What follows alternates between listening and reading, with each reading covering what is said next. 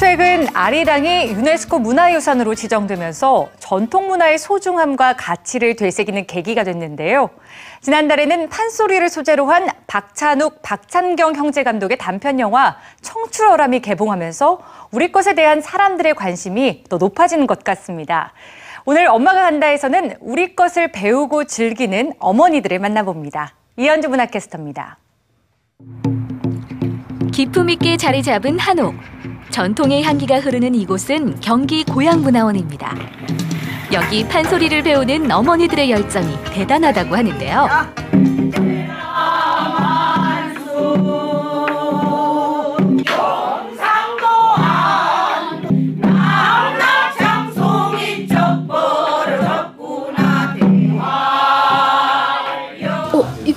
지금 뭐 하시는 거예요? 아 이거 지금 선생님 노래하는 거 저기 소리하는 거 녹음을 해가지고 집에 가서 연습하는 거예요.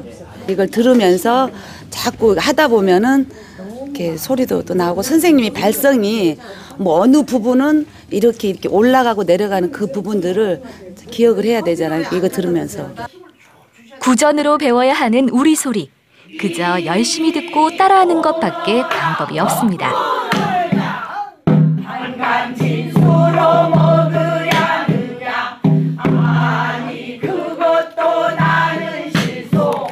네, 판소리를 듣다 보니까 저도 모르게 어깨가 들썩들썩한데요.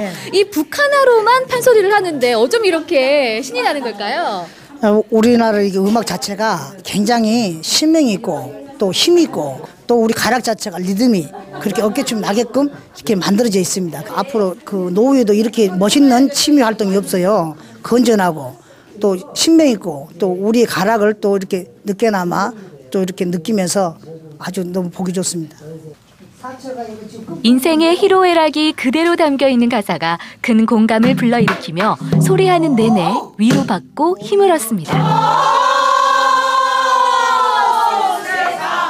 나이가 먹으면서 이제 아 이게 깊이가 좀 느껴지면서 이거를 꼭 해야 된다는 그런 어떤 사명감 같은 생각이 들어요.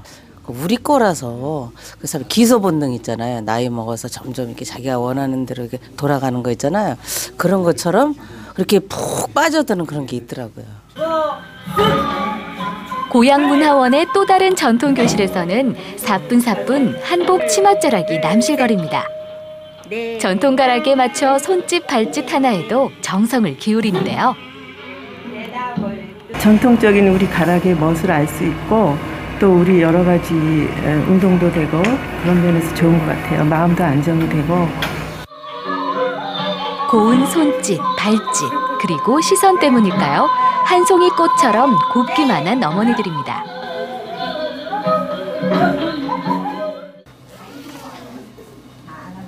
이거 북 아니에요? 네, 북 맞습니다. 저희가 어, 한국 무용을 할때 예, 수건을 들기도 하고 또 부채를 들기도 하는데 이제는 어, 북을 메고 어, 채를 들고 빵빵 뚫기만 할 건데 이거를 진도 북춤이라고 합니다. 북을 치며 춤을 춘다는 것이 쉽지 않을 텐데 끝까지 집중하며 멋들어진 춤사위를 보여줍니다.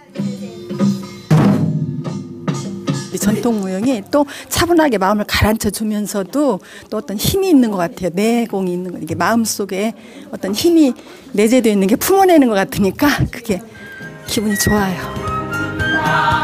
판소리부터 전통 무용까지 우리 것에 대한 어머니들의 남다른 사랑이 전통의 가치와 매력을 일깨워지고 있습니다.